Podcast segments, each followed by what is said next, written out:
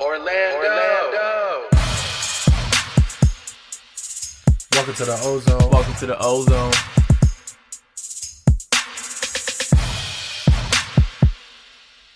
Welcome to the Ozone. Welcome to the Ozone. The voice of massive magic fans. Welcome back to another episode of the Ozone Podcast, the voice of Magic fans. In the virtual studio today, we have Justin, Yo. Al, What's going on? Myself, Anthony, and a very special guest joining us, Magic forward Vic Law. What's up? What's up? What's going, What's on, going on? Vic? Thank you for joining us. Yeah, no worries. Thanks for having me. Hey, so uh, obviously everyone's been going through this downtime. Uh, Vic, what are some of the things that you've been doing to keep yourself busy? Man, so at the beginning of, uh, I guess, the lockdown, I had went back to uh, Chicago to be with my family. Just uh, in these times, I guess it's better to be with loved ones while you're um, locked in. So I was at home and I, you know, just tried to do things to stay in shape. Like I ran around the neighborhood, uh, lifted in my house. But I'm sure, as you all know or may not know, in Chicago, it's cold all year round until you get really into the four good months. So uh, when I was there, it was around 30 degrees every day. So uh, trying to run back and forth um, and see, you know, the people that were in my pod or, you know, that was okay to kind of be around.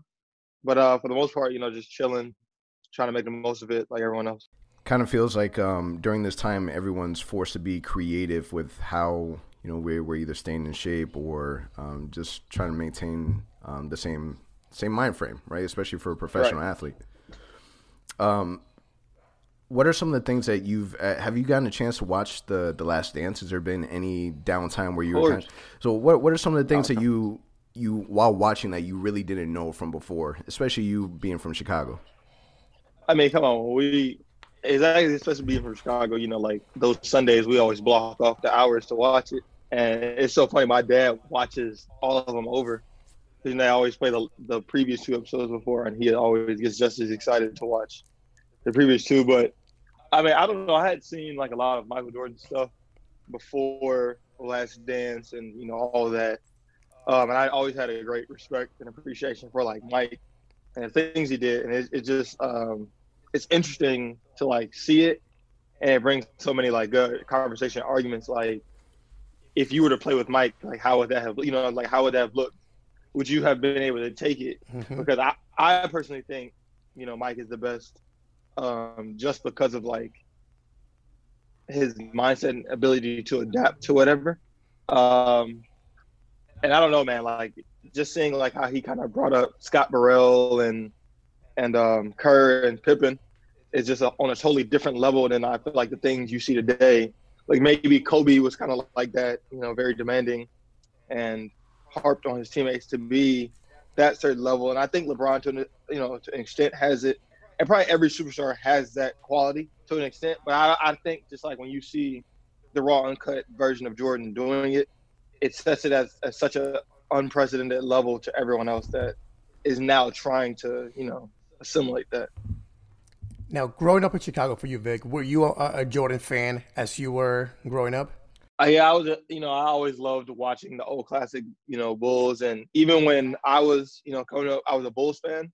But it's funny, like, I was always a huge Celtics fan. Like, I loved Rondo, Pierce, and Garnett. But when the Bulls, like, when Derrick Rose was a rookie and they played the Celtics in that, you know, round one, and it was like such a tight series, you know, my, you know, obviously the Chicago in me came out like I wanted the Bulls and Derrick Rose and Gordon to win it. Well, you know, I wasn't mad like when the Celtics won, and I think that was the year they won the championship. So, you know, growing up, I have always been a Bulls fan, but uh, secretly, like, always loved the Celtics. What was that like um, to have, you know, to have Derrick Rose, for example, playing for Chicago? Like, what was that for the? What What did that feel like for the city? Uh, it was it was it was interesting. I'll say like as like a true like basketball fan, like I'd always I had always liked the Bulls. Like I liked the Bulls when they had Jamal Crawford, Eddie Curry, Tyson Chandler, Marcus Fizer. You know when they drafted Kirk Hinrich, you know I loved the Bulls. Like even when they were bad, you know whatever. I had always been a Bulls fan. And then growing up watching Derrick Rose play in high school, like you know I loved Derrick Rose and the type of things he did at Simeon. And so being like seeing him get drafted over Beasley, Bulls lucky enough to get him, whatever. Um, it was cool to like see that transgression. But then it was kind of like the I feel like the Golden State effect, like when the Bulls then became good, like you got all the bandwagoners who don't know anything about like Bulls. You know what I'm saying? Like they're just like when when we signed Carlos Boozer, like they were like, oh, we got Carlos Boozer, but it was like, oh, could have got LeBron or Melo or Yeah. anybody.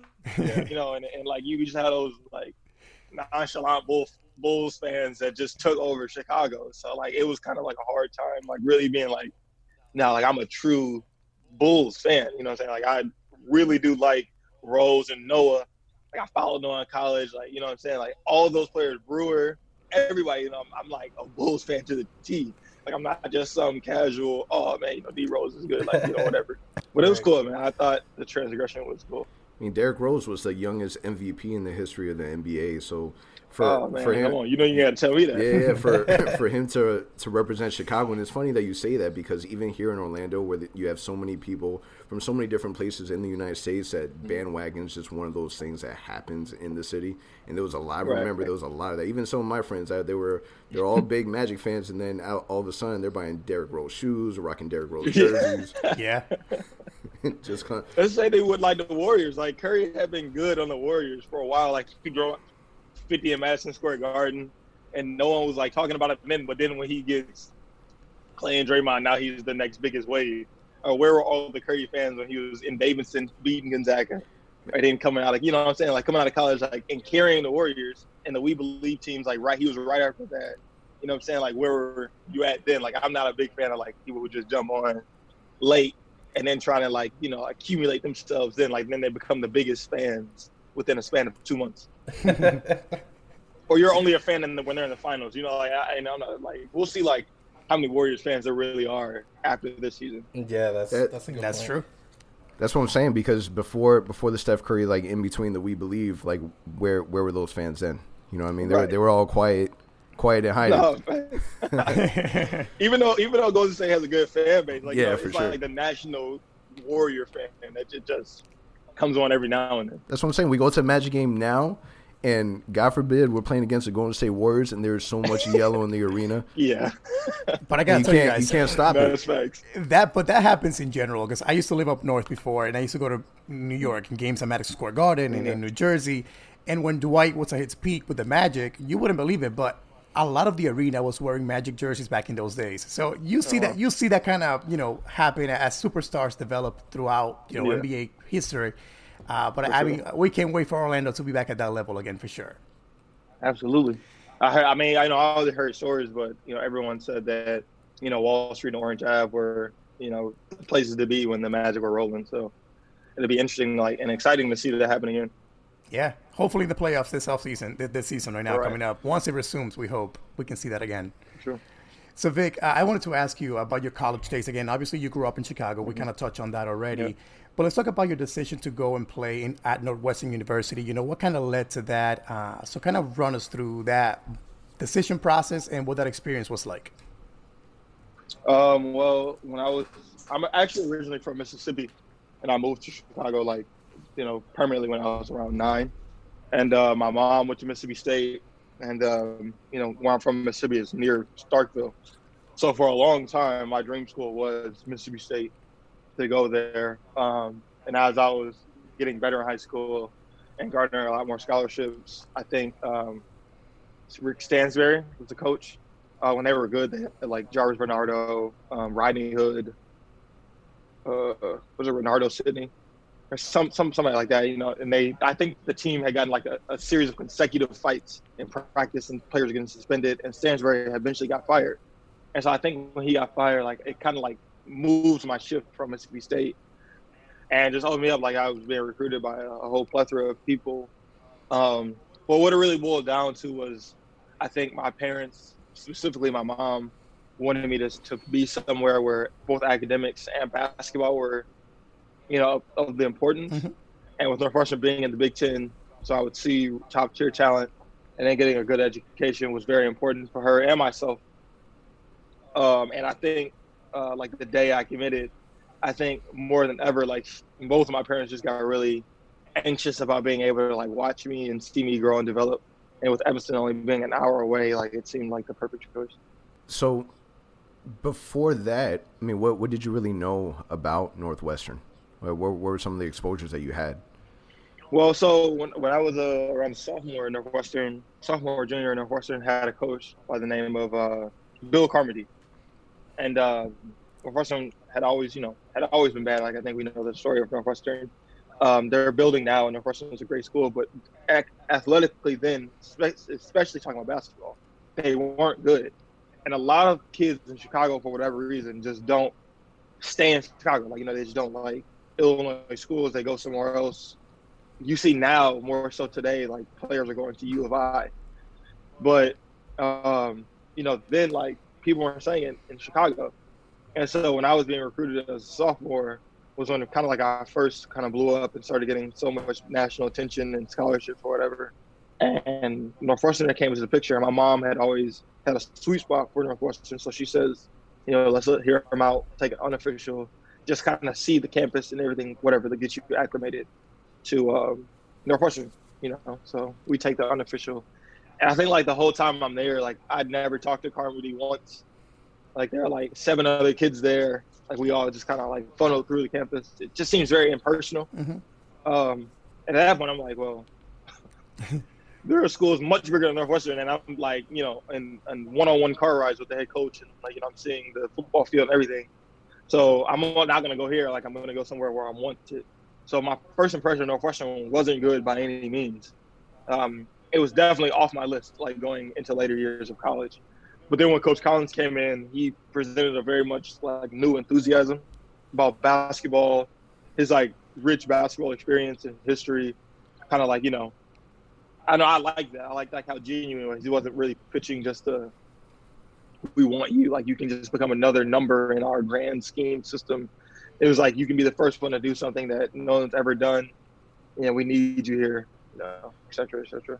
On uh, on YouTube, I actually saw the video that um, that you were part of the homage. That by far, Mhm. what an amazing video! Whoever like put that together with the editing, it was such an amazing video. And what resonated with me the most is something that you said, where you know Duke wasn't always Duke, Kentucky wasn't always Kentucky, and you wanted to create something with Northwestern.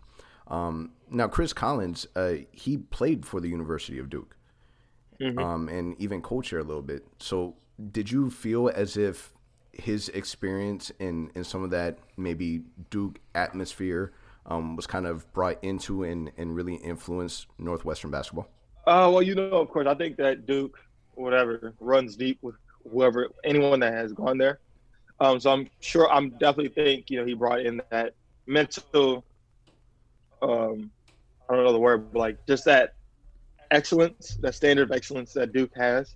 And he tried to really instill that culture within us. Obviously, some things are going to be different because we're not Duke, or we aren't, we though, you know, we weren't yet. But um, he did try to instill that culture and that mindset of that family kind of atmosphere amongst the players, and still the standard that we're going to get work done.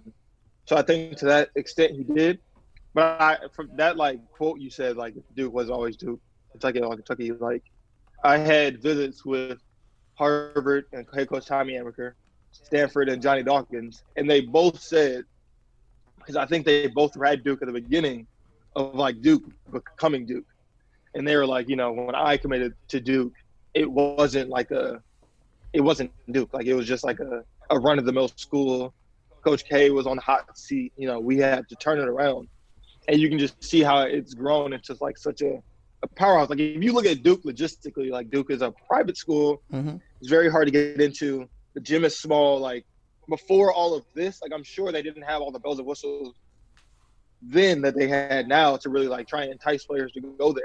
And it's Right. hard to get into like regardless. So, you know, it, it, it's, it takes a, like a whole process to become good. Like it's just an overnight thing. Mhm. So I think you know, kind of getting that firsthand experience from those coaches and previous players really inspired me, like to say, hey man, why, why not question Then if you could turn Duke into what it is today, maybe I can be one of the first building blocks into turning Northwestern into a uh, national powerhouse. So I wanted to ask really quick: Did you you wrote that narration right for that video?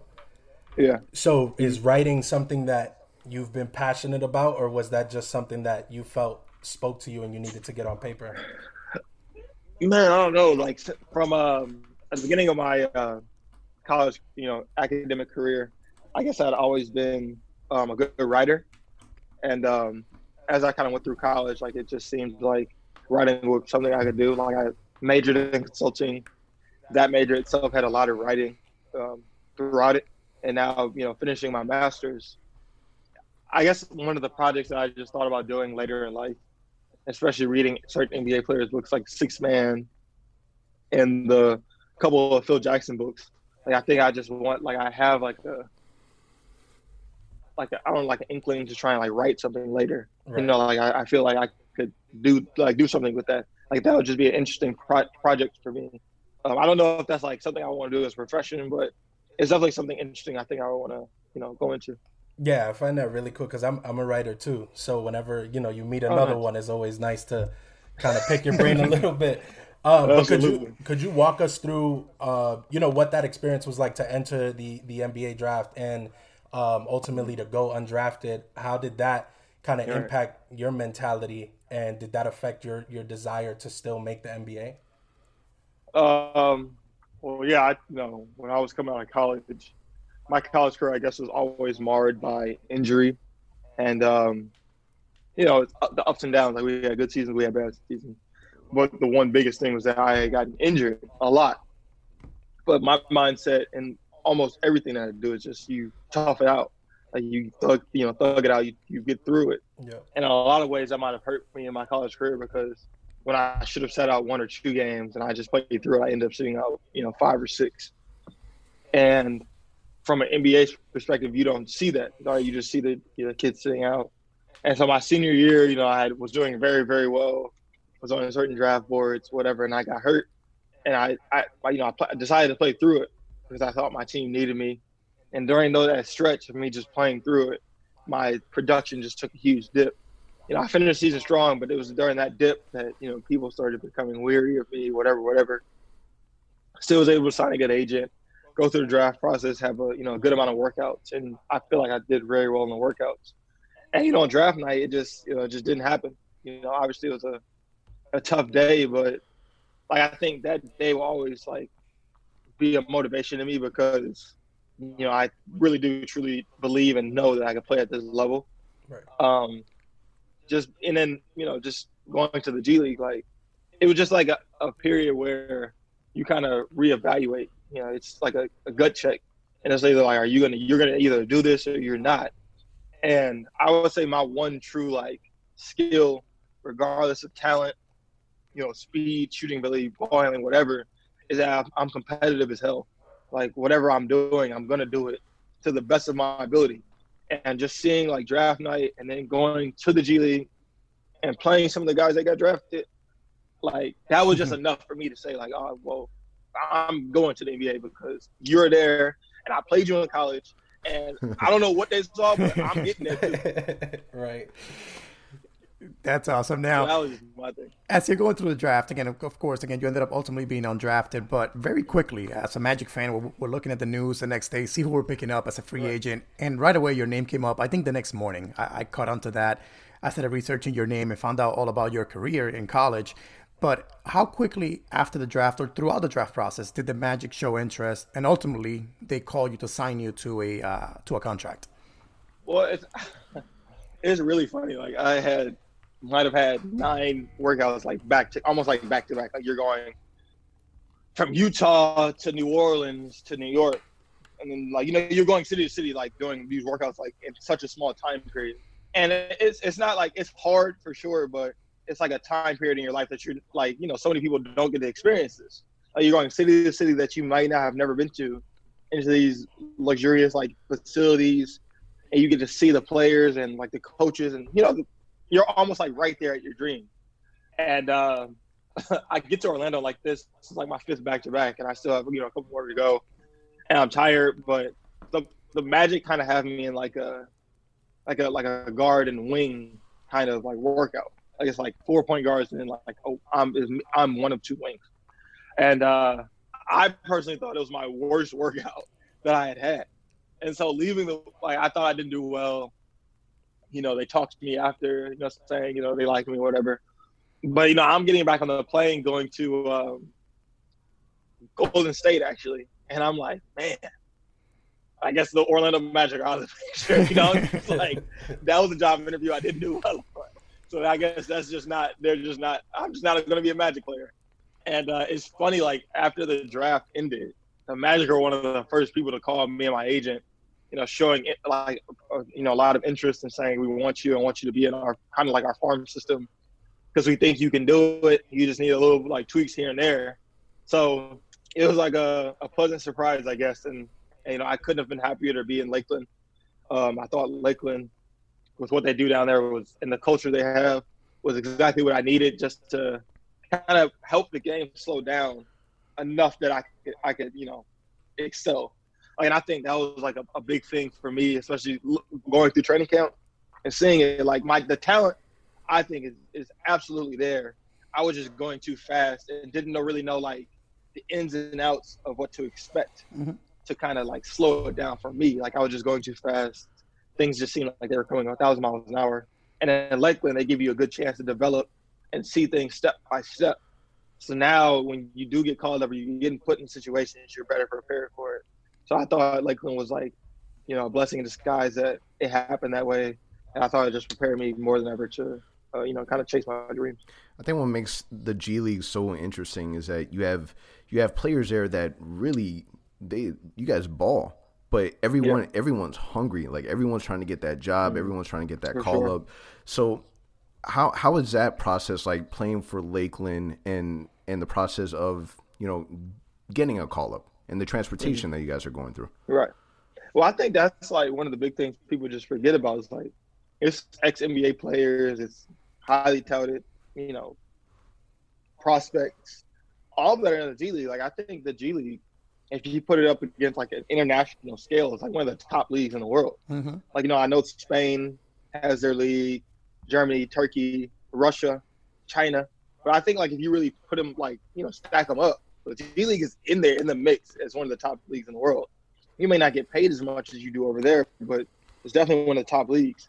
So like playing against that talent and then succeeding and excelling is something that its own right is like definitely an accomplishment. Um, when I got the call up, actually, my the first day I got called up was the day Kobe died.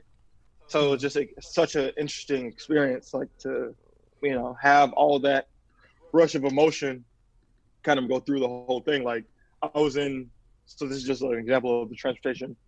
We were in Greensboro playing a G League game. Let's say it was a Friday, um, Friday night game you know, the general manager of Lakeland gets a call saying the Atlanta Magic want to call me up for Saturday because they play the Clippers. So Saturday morning like 6 a.m., I leave, go to the airport um, in Char- Charlotte, I think. Fly out because the flight was like booked, you know, so last minute. I gotta go to New Jersey to fly back down to Orlando. So I'll land in I land in New Jersey at like 8:30. Flight got delayed in Charlotte. The flight to Orlando is at nine.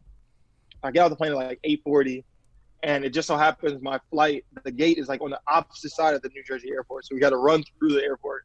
We're like the last people on the plane. You know, just happy to be on it. Just happy to like, you know, this is first day of something bigger. Get to Orlando, they lost all my bags. So that was another like obstacle. Oh, so I got to call the Magic and say, you know, I uh, I don't have anything. So like, you know, I, well, this is gonna be an interesting day because I don't have anything except my book bag and my shoes. So you know, whatever else, I guess I'm just we're just gonna figure it out. So I, I get to Orlando at like 11, shoot around at noon. So I'm going straight to shoot around. And I get in, you know, I'm super excited to see everybody. Um, super excited to just say, what's up? High five, guys. You know, happy to see them again since preseason or whatever. And everyone's kind of like walking around like a zombie in the gym. And I'm like, what's, what's going on, everybody? Like, this is, it's game day. Everyone should be pumped up. And it was just like Kobe died you know, my first impression was like, this is a, you, know, you got to be joking like that. Obviously, that can't happen. And uh, the coach Clifford came in and was just like, nah, yeah, Kobe has passed. You know, we got word from our informants, you know, whatever, whatever.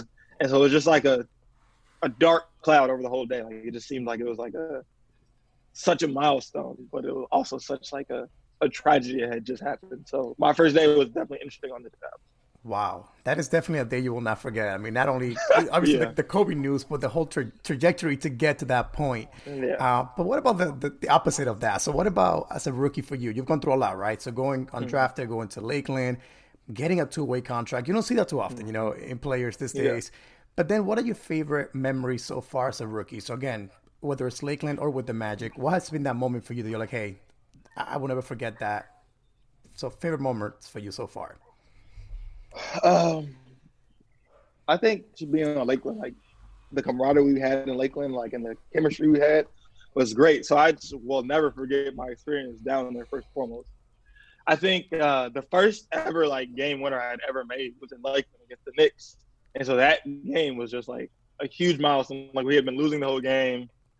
Um, I started like heating up in the second half, kind of like cut it close. I think we were down one, or the game was tied with like three seconds left, and the play was for me. I couldn't originally get open, so Asani threw it to Kaiser, and you know I, I don't even know like instinctively I was just following the ball, and I, you know I'm glad he had socially passed it to me, uh, and I made like my first game winner. Like it wasn't my first buzzer beater, but like the first time I actually won a game, and I think I was just so excited I just ran up the court and just ran straight into the tunnel. and uh, obviously it was like pure excitement and like we were partying in the That's locker room. cool. But that was that's like a memory I'll never forget. Like even if I'm able to succeed in the NBA or go wherever, like I think I'll always remember that game. That's pretty cool. Uh, so being that you are on a two way contract um, and you're not with the with the Orlando Magic 100 percent of the time, how would you say that impacts your relationship with the players and the coaching staff, and how does that translate back to Lakeland? Obviously, there's like a disconnect, right? Where, where if you're not, you know, fully committed to one team, you're not with them throughout everything, so you're not going to experience all the highs and lows, you know, of being with them. Like you're not going to get all the you know camaraderie. But luckily for me, the Orlando Magic are such a young like team, and their core is like so young that it's easy to like connect and get it like relate to the players.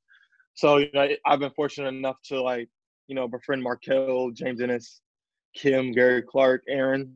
Uh, it, they're they're all cool guys. Like so, it wasn't hard for me to like you know make those friendships and relationships um, with the guys. Like they're all down to earth, and all seem like pretty willing to try and help where they can for rookies. So it, it's been cool. And then like having BJ as well as a you know two way, and him being a two way before me, he kind of was able to give me like certain ins and outs of like you know going back and forth, what to expect. So it helped along the way. Now, with with that being said, um, do you feel like it, it takes time because obviously through Lakeland, um, they do their best to kind of mimic the the same plays in Orlando, so that you know when there is a call up, you kind of already know exactly Right. where you're positioned at, the plays, the the whole nine. Um, do you feel like playing on the court it also allows it to be an easier transition in that aspect? Oh, kind of, kind of. As a two way, you know, especially in my experience, you um, I would say the biggest adjustment isn't plays. Like you know, I, I feel like I'm smart enough to like if you just taught me a play in a day, you know, I can remember that as well as the other plays. The biggest adjustment is like going from being the man to then like having to like wait. You know what I'm saying? Like you're not a part of the core group. And I think that's like the biggest adjustment, especially in college. Like I think a lot of young players need to realize like unless you're a top five pick or lottery, I guess, you're not going into a situation being the alpha dog. And you might be in college and you might be the guy and get all the perks and whatever, the respect, the accountability and all of that. When you go to an NBA team, it's almost like becoming a freshman again. You're at the bottom of the totem pole. And you have to learn, you know what I'm saying, going up. So being um, in the G League, I, I learned very quickly. My learning curve wasn't that big.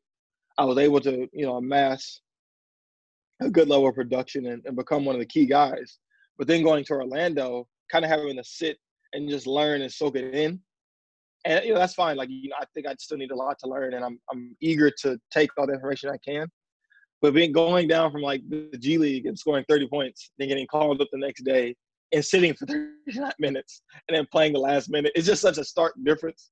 You know what I'm saying? So it's just it's the biggest difference I would be is just staying mentally sharp and mentally prepared for whatever comes next. And for a lot of times, like young guys, it's hard to like keep that mindset all the time. But you know, I'm learning, you know, as I go, and I think you know I've gotten much better at it. Going from like you said, being the man, right, and then playing a pretty significant role um, in the G League, and then going to the NBA, and like you said, waiting and kind of waiting for your moment. Does that impact your intensity level? Does that how does that impact how you how you kind of manage yourself and your energy? Nah, like like I said, I'm very competitive and fiery. So, You know, I'm itching to get out there and be able to do what I can do. It just takes some time to like find your footing and find like how you succeed in that new role. Like, and so for me, for a while, like, and this is just like really like going into it. Like for me, a while, like I thought my um, kind of like satisfaction of like being in the NBA was to score. Like it was just like I needed to score my first points. I have to like that was my validation for like getting called. Like I gotta get out there and get a bucket. And you know, it didn't happen, but that wasn't I think necessarily like that wasn't what I needed to do to succeed. Like I think the more pressure I put on myself just to score, the harder it became to finally do that. And I think like going into that new role, like the only thing I needed to worry about was just learning and mm-hmm. soaking up the advantages I had of being on that stage. Because there's so many people who would kill to like just be right. the 15th man, the 14th man, or whatever on the NBA team. So being able to do that, and for a while, I think like like I didn't play in the G League for like a month. Like I was just up with the Magic. Like I just had just for a time, and I think you know even yeah, like the back half of the season, I had just transitioned into the Magic. So I had really started to like assimilate to the culture, you know, hang with the guys, whatever and it, it, was just more about me just soaking it up as a sponge and just learning so then when it really does matter and i have to be called on and ready like whether it be in practice a scrimmage or a game and i have to do something significant then i'm ready and i, I have all the tools that i've learned to finally utilize them in the game do you feel as if your experience that you've had so for example that month long that you had with the magic when you're when you kind of transition back into lakeland do you feel like that's just an added experience that kind of makes the game in the G League just that much easier. Absolutely, like like in practice, you're not gonna like guard Aaron Gordon and then you know have the ball and like get, have the freedom to attack him, and then go down to the G League and not say like, you know, what I'm saying if I could play against him, like I can't play against you, right? Like I don't like my my mindset. Just I don't know. It comes back to me being competitive. Like my mindset has always been like that. Like when I was in Chicago, and I would play in the open runs and do all the stuff with the pros, and I would score. You know what I'm saying? Like if I was like, oh, if if if I can score you, what if this next guy can't do shit with me? Then like you know you can't just you just can't me. There's nothing you're gonna be able to do. So when I finally got my footing up there and was able to like get comfortable, then I knew I was like, well, this is it. Like I, I found it now. You know, like something has clicked. So now I, I just know like I'm gonna score 20 points regardless who's guarding me in the G League in whatever situation. If like I'm right, you know, and I'm, i have it like going, like there's nothing that's gonna stop me. Yeah, it's kind of like um, I, I it's kind of like when I think about it, you're throwing a football, right? And you can throw it regular, but then you go to the gym real quick, mm-hmm. do a couple push-ups, do some do some curls. You throw that same football, you're gonna be able to throw it like a mile farther. but um, uh, Vic, we're going to jump into um, our next section that we, we call In the Ozone with Vic Law. Pretty simple. We're going to ask you some questions, and you, you only have a couple seconds to be able to answer. So it's going to be kind of uh, rapid fire. So obviously, you being from from Chicago, you've kind of experienced Florida. Um, are you more into lakes or are you more into beaches? Beaches, hundred percent. Jordan, Kobe, or LeBron? Jordan. Shot time. Flying to a game. Who are you sitting next to on the plane? Flying to a game. Gary Clark. So one player in the G League outside of yourself who you think right now has no business in the G League that should be in should be on the NBA roster with you? Well, all twelve other Lakeland players. but like you know, I love my teammates in Lakeland, so all of them. But I thought um, PJ Dozier was uh, really hard to guard in the um, G League. Like, I think of myself as a very good defender, and we played them in uh, Vegas like I thought he was like super talented and like you know I thought he deserved you know his chance in the NBA. Like he seemed like a player that had just figured it out. Like he was or had already been in G League a year. Um, he seemed like a guy that I thought was, could have been there. And also I thought B.J. Johnson um, is ready to make that next step with hopefully it's with Orlando or with whoever it is that I think he's ready to have his moment as well. Awesome. One more question here for you. One player who you resemble your game after. Robert Covington. Mm. Yeah, that's a good that's comparison. A good compar- yeah, that's yeah. a really good comparison. Like you know, I, I obviously I obviously could give you like Giannis. Like I give you unrealistic, like saying like yeah, I want to be like Giannis, right? But I'm not six eleven and have a plus five wingspan. But I think like you know, and Covington Rob is from Chicago too, so like I think like he, we have like a lot similar like mentalities and mindsets. But like I think that in the NBA, like you know, as I develop, I think I could be a really uh, good three and D guy that also has the ability to bring the ball up and uh, you know be a de facto ball handler if need be. Um, but yeah, like Robert Covington, I thought you know his path is like similar to mine. Like it wasn't easy for him to first initially get into the league, but then once he had his foot in the door, you know, he never, you know, let it go. So, so I know you you spoke about kind of um, you know your commitment and how you look at challenges and how you approach the game in that sense. Um, are you somebody who impacts your teammates more so through like conversation or actions on the court? Like, are you one of those guys that shows how you should play and, and, and comport yourself, or do you talk about it? Both. Like, I think, obviously, like, you know, going back to the last dance, like, I think uh, what something that was so powerful was Jordan saying he never asked his teammates to do something that he wasn't doing. So I think um, as a leader, like, you both have to both, like, speak and communicate effectively and learn what it means to like talk to each individual person the best like how they you know function the best. But also you have to be able to like back that up right? Like you can't tell somebody know your dog ass you know, defense and then you get scored on like 10 times. Like that's it doesn't work like that. Like you have to be able to back up what you're saying and like be able to hold yourself accountable the same way you're holding others accountable Man, Vic, thank you so much for joining us. Man, we feel like we we got to know you so much more. We we definitely respect um, all the hard work that you're putting in. Being a two way player is isn't isn't easy by any means, but man, we're we're rooting for you for sure. And and uh, that's appreciate it. Thanks. Yeah. I got a question for you guys. If you guys had to make your Mount Rushmore of basketball, so four players, who would be on it? Ooh, all time. Flip man, man, man. Um, yeah, I could go you first anytime. you know, I, honestly, honestly, for me, um, it, it's hard not to put the the obvious ones, right? It's hard not to put the, and this is this is just due to my my exposure. I would put definitely Michael Jordan up there. I would put okay. LeBron. I would put Kobe. Okay. And my fourth one, okay. and, and, this is just so I can infuse my own biasness. I'm putting T Mac up there. Oh, T okay. T Mac T Mac is T Mac is my guy. He's another dude that I feel like if he was in, in the right position with the right team and didn't get impacted by injuries, I, I think that that's a player that deserves way more respect than than what he's given. So are you saying in like the conversation of like the best all the time, like your three would be Mike, Kobe, and LeBron. Like I'm not saying in no particular order, but those three. I, I would put that because I'm only speaking on my my exposure. Like I, you have so many people that will say, "Oh, I'll put Magic Johnson up there. I'll put um, Kareem Abdul-Jabbar." I, I'm not going to sit here and tell you that I've watched their games because I've never watched a film of it. I've only right. seen the highlights and the documentaries that I've seen. These, these are players that I've fully had my exposures that, that I've seen play and, and really impact the game, and those would be the four that I put up there. And well, I and between and between the four, I, I, if put in the right position, the right people around it, I, I would still go with my my dude T Mac. And here, here, I, I would just, I would just challenge you this because I always do this, just being devil's advocate, and for argument's sake, when people put Kobe in the top top tier of like players, right? And I and I love Kobe, like I'm a huge Kobe fan. But when they do that, they're saying that he was one of the like the best player of in his time. And a lot of people will say Tim Duncan was better than Kobe during like the, like those 2000 years.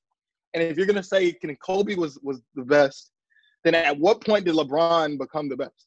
You know what I'm saying? Because Tim Duncan won two MVPs, five championships, like all in like like that those five like those five six years. The Spurs were by far and away like the best.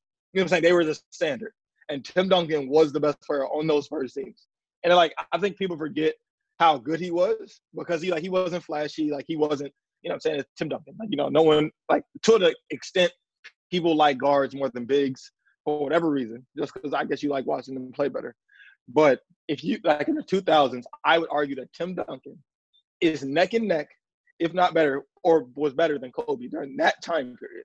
I'm not going to say like the full body of work, but I, I would say in like those 2000s, it would have to be Kobe or Duncan, right? You're 100% right, but I, I would say this Tim Duncan never stole a championship away from me. Okay. Kobe did.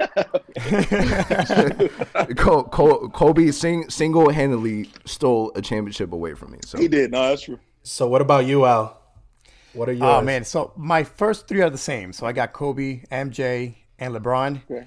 My fourth one, though, as I'm sitting here, man, so many names come to mind. Uh, but I'll throw a little wrinkle in there. I'll say Steph. Steph. Ooh. Wait, wait, wait, wait, wait, wait, wait. But then again, wait, wait, wait, Oh, wait. it's But I'm doing this. I'm doing this. I'm doing this because, like Ant said, just my favorite player Okay. in the 2000s. You know, I, I grew up a Vince Carter fan. As Vince got older, Steph has been the guy I've been watching Right. every single game. Um, and just the way he re- he changed the game, man. Like you got to just like MJ did and LeBron did. You got to respect the fact that in the 2012 and on, Mm-hmm. Steph has changed the NBA to what it is today. And I think for that reason alone, um, you know, so many fans, so many kids are growing up now to believe they can be NBA players Because of Steph. because of Steph. Yeah. So just just because of that, I feel that he deserves you know some recognition.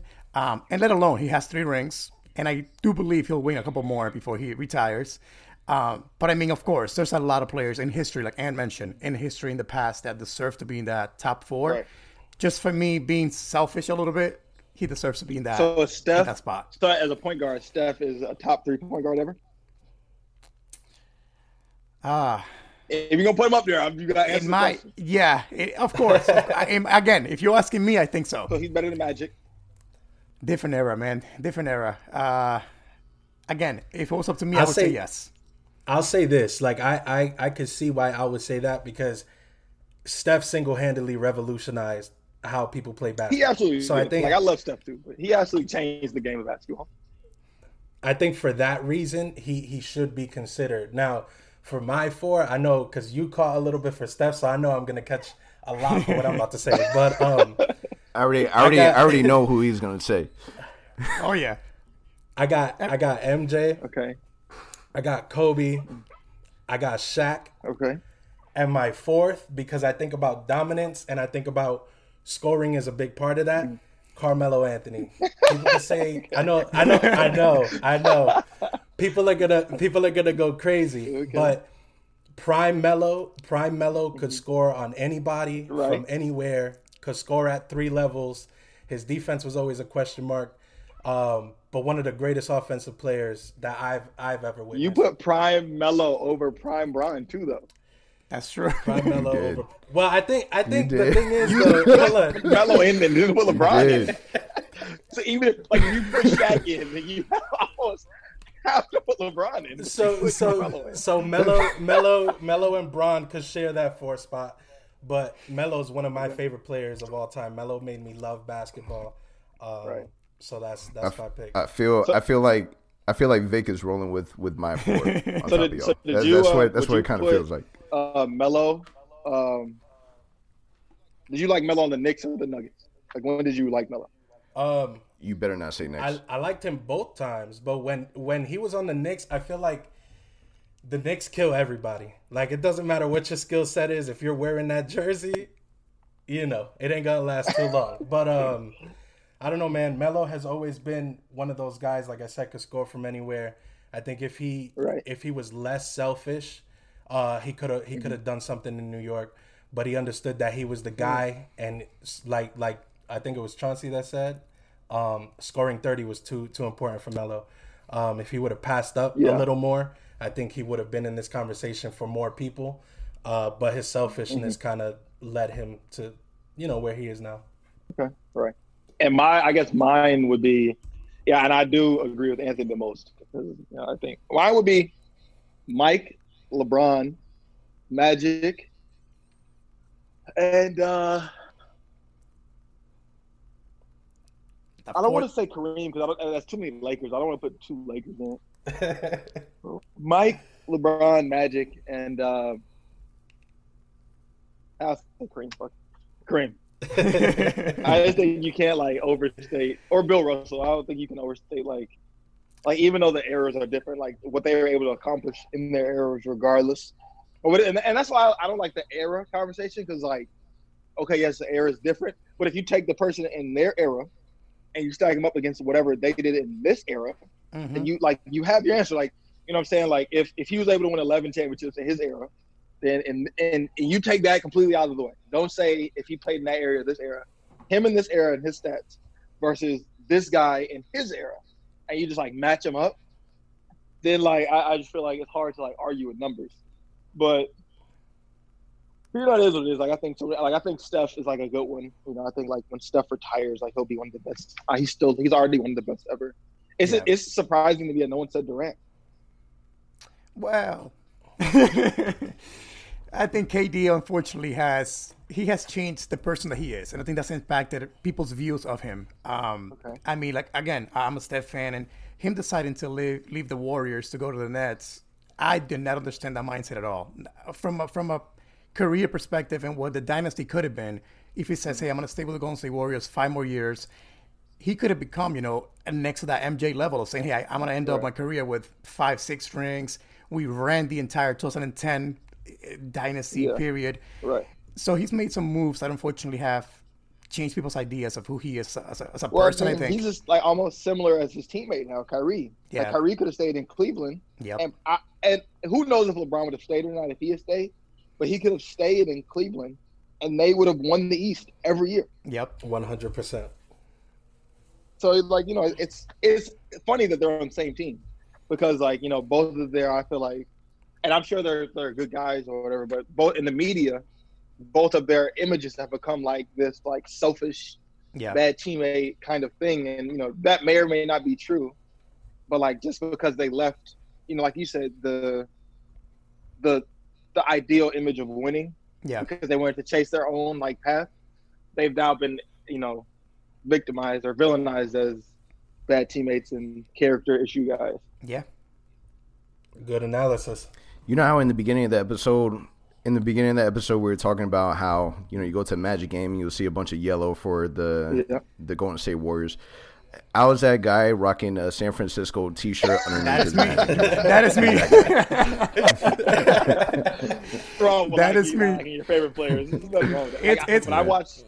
It's rough. Like I, I'm not kidding. I went to Amway my first few years moving to Orlando, man, and it was rough. Like my wife and I looked at each other like we wore Magic gear all year, but for this Warriors game, what are we doing? Do, do we wear the Yeah. Curry? And I'll be honest, we alternate. Just to give you the answer, we alternate. So we'll do one year Magic, we'll do one year um, Curry. That's not bad though. Like I'm a diehard Chicago Bears fan, but because I'm so into fantasy football, like I'll love the Bears to just be like, "All right, DeAndre Hopkins has to get three touchdowns. I Yeah. want them to win. I want the Bears to win, but I got to He has to score three times. So I understand the dual fanship. Nothing wrong with that. Yeah. Yo, yo, Vic, I appreciate you so much for coming on and, and joining us. This was Yeah, a lot of you. fun. Um, and that's All right, that's guys. a wrap for us. it. Quarantine with Vic Law. Peace. Thank you for listening to the Ozone Podcast, the voice of Magic fans. Be sure to visit our website, theozonepod.com, and remember to subscribe, rate, and leave a review on all your favorite podcast listening platforms.